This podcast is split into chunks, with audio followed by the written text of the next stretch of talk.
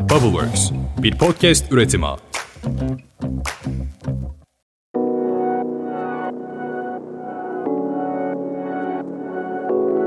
Merhaba, ben Işıl Ergin Can. Bir podcast üretimi olan Bubbleworks Medya'nın orijinal içeriği Ne Yaptığının Farkında Mısın? Podcast kanalına hoş geldin. Biz aslında elementlerden ilerliyorduk. İşte hava, su, toprak, ateş şeklinde ilerleyecektik. Ama çok acil bir durum söz konusu ve bunu herkesin duyması gerektiğini düşünüyorum. Akbelen'i konuşacağız bugün. O zaman isterseniz hemen bölüme geçelim.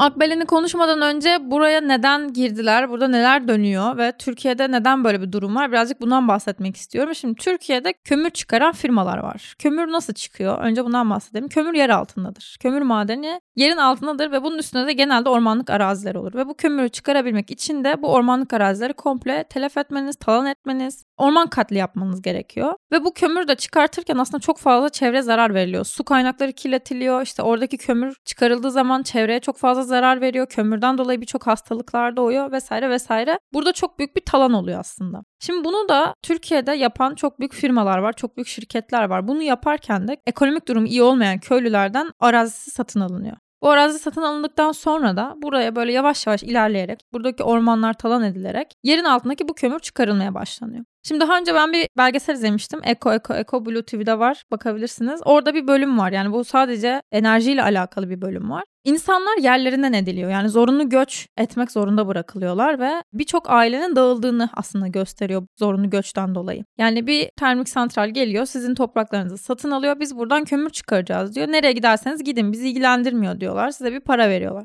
Siz 20 kilometre ötedeki başka bir köye, 30 kilometre ötedeki başka bir köye aileniz dağılmaya başlıyor. Ve bu sosyoekonomik kötülükten de, ekonomik durumu iyi olmayan insanlardan dolayı yıllardır birbirini görmeyen aile üyelerinin olduğunu göstermişti bu belgeselde. Bu mesela beni çok etkiledi. Çünkü bu insanlar sadece kömür için, enerji için yerlerinden ediliyorlar ve birbirlerini göremiyorlar yıllarca. Belki de birbirlerini görmeden ölüyorlar, vefat ediyorlar. Şimdi burada şöyle bir şey de var. Bu insanlar kendilerine yaklaşan bu termik santrallerden dolayı ölülerini gömemeyen yerler de var. Yani hem tozdan dolayı orada artık üretim yapamıyor ve diyorlar ki bitti buralar, yok oluyoruz falan gibi, gerçekten acı çekiyorlar ve yaşlı oldukları için başka yerlere de gidemiyorlar. Ölülerini gömebilmek için mesela 50 kilometre ötedeki başka yerlere gidip gömmeye çalışıyorlar. Çünkü eğer termik santral için oradaki topraklarda alınırsa oranın altında ölülerini kazarak taşımaları gerekecek. Ya bu korkunç bir durum. Gerçekten korkunç bir orman katli var burada. Öncelikle bu böyle ilerleyen bir süreç. Şimdi Akbelen neden özel? Akbelen'e neler oluyor? Birazcık da bundan bahsedelim. Akbelen İkizköy mahallesine bağlı Muğla'da bir yer. Burada işte Limak Holding ve İçtaş ortaklığında YK Enerji diye bir firma var. Bu firma işte Akbelen'in 740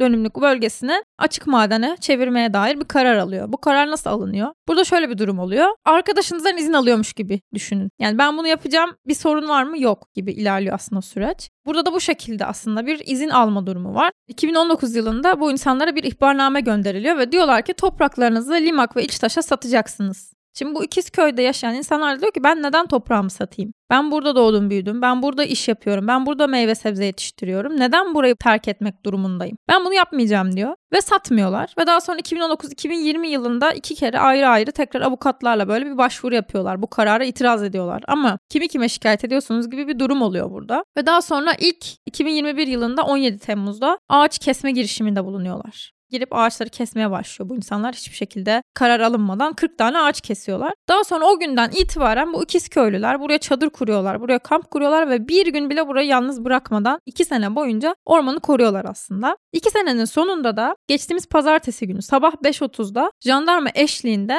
tomalarla beraber ormana girerek ağaçları kesiyorlar. Ve yani bu o kadar korkunç bir video ki ya, bunun videosunu görmenizi çok isterim. Talan ediyorlar, yani 48 saat içerisinde orası talan ediliyor ve şu an hala konuşan orada olan insanlara göre böyle devam ederlerse, bu hızla kesmeye devam ederlerse 1 haftada o orman yok olacak. Şimdi böyle bir gerçekle karşı karşıyayız. Yani bu hukuksuz kısmı burada aslında. Yani bu insanlar topraklarını satmamış olmalarına rağmen, bu bölgeyi vermemiş olmalarına rağmen ve bu bölgeyi savunuyor olmalarına rağmen zorunlu bir şekilde bölgeyi terk ettirme, zorunlu bir şekilde burayı yok etme çabası var. Orman katli dediğimiz bir durum var. Ve burada o kadar orantısız bir güç var ki, yani karşılarında işte 97 yaşında, 93 yaşında insanlar, 60 yaşında insanlar var. Ve bu insanlara biber gazıyla, coplarla, tomalarla aslında ormanı, ağaçları bıraktırtmaya çalışıyorlar. Yani çok garip, çok saçma sapan bir olay. Bu kadar orman kesme üretmek istemeleri, bu kadar maden çıkartmak istemelerini çok anlamsız buluyorum. Biraz da bu firmaya bakalım istiyorum. Limak Holding neler yapmış? Birazcık ona bakalım istiyorum. Şimdi o kadar büyük bir çelişki var ki. Çünkü kendileri enerji firması olduklarını söylüyorlar. Kendi Instagram sitelerine girip baktığınız zaman Dünya Çevre Günü'nü kutluyorlar mesela.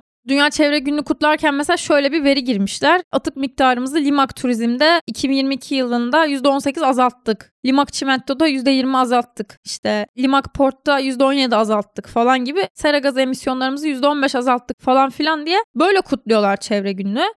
Sen burada orman kesiyorsun. Hani bunun cevabını niye vermiyorsunuz? Mesela o kadar çok bu şirketi etiketledik Instagram'dan ve o kadar çok hesap sorduk ki hala bir açıklama yok. 2016 yılında da yine aynı şirket tarafından burayı kesmeye çalışıyorlar ve o zaman 2 kişi gözaltına alınmıştı. 30 tane zeytin ağacını sökmüşlerdi o zaman. Ve daha sonra bir basın açıklaması gelmişti. Basın açıklamasında da şu yazıyordu. Söz konusu zeytin ağaçlarının bulunduğu alan 2016 yılında kamu yararı karar doğrultusunda yerli kaynaktan elektrik üretimi amacıyla kamulaştırılmıştır. Madencilik faaliyetleri için şirketimize tahsis edilmiştir gibi bir yazı yayınladılar. Şimdi bu kadar olay oldu. Bu kadar biz bu insanlara hani sosyal medyadan baskı yapıyoruz. Hiçbir açıklama yok. Hiçbir şey yok. Akbelen'de de aslında bu oluyor. Yani insanlar vermek istemiyor köylerine, topraklarını, ormanlarını, yaşadıkları alanı ve bu firmada aslında Orman Bakanlığı'ndan özel izinle burası bizimdir diyerek aslında işin içinden çıkmış oluyor. Durum bu şekilde. Yani dün günde 3 kez Toma saldırı yapmıştı insanlara. 62 yaşında bir kişi hatta hastaneye kaldırıldı. Biber gazı sonrasında. Yani insanlar ağlıyor orada. Hani ağaçlar kesildikten sonra ağaçla konuşan bir kadının videosu vardı. İnanılmaz duygusal bir video. Onu da izlemenizi isterim. Söz vermiştim çocuklarıma diyor yani. Hani 4 senedir uğraşıyorum. Söz vermiştim bu orman gitmeyecek diye. O insanlar ağlıyor yani. Hani bir haftaya kalmadan da bu ormanın yok olacağı öngörülüyor. Bilmiyorum ne yapacağız. Yani şu an benim de hani uzaktan yapabildiğim maksimum bu podcast'i kaydetmek veya sosyal medya baskısı oluşturmaya çalışmak. Ama bunun daha çok duyulması gerektiğini düşünüyorum. Topraklarımızı korumamız gerektiğini düşünüyorum. Yani doğayı koruma savaşı veriyoruz yani gerçekten kendi adımıza çevre aktivistleri olarak. Bir doğayı korumaya çalışmak, doğayı gerçekten hani biz neden bunu yok ediyoruz diye farkındalık yaratmaya çalışmak. İşte beyaz adam paranın yenilebilir bir şey olmadığını anlayacak falan gibi. Gerçekten oraya doğru gidiyoruz yani. Bakalım durumumuz ne olacak? Sonumuz hayır olsun diyelim. O zaman bir sonraki bölümlerde görüşmek üzere. Hoşça kalın.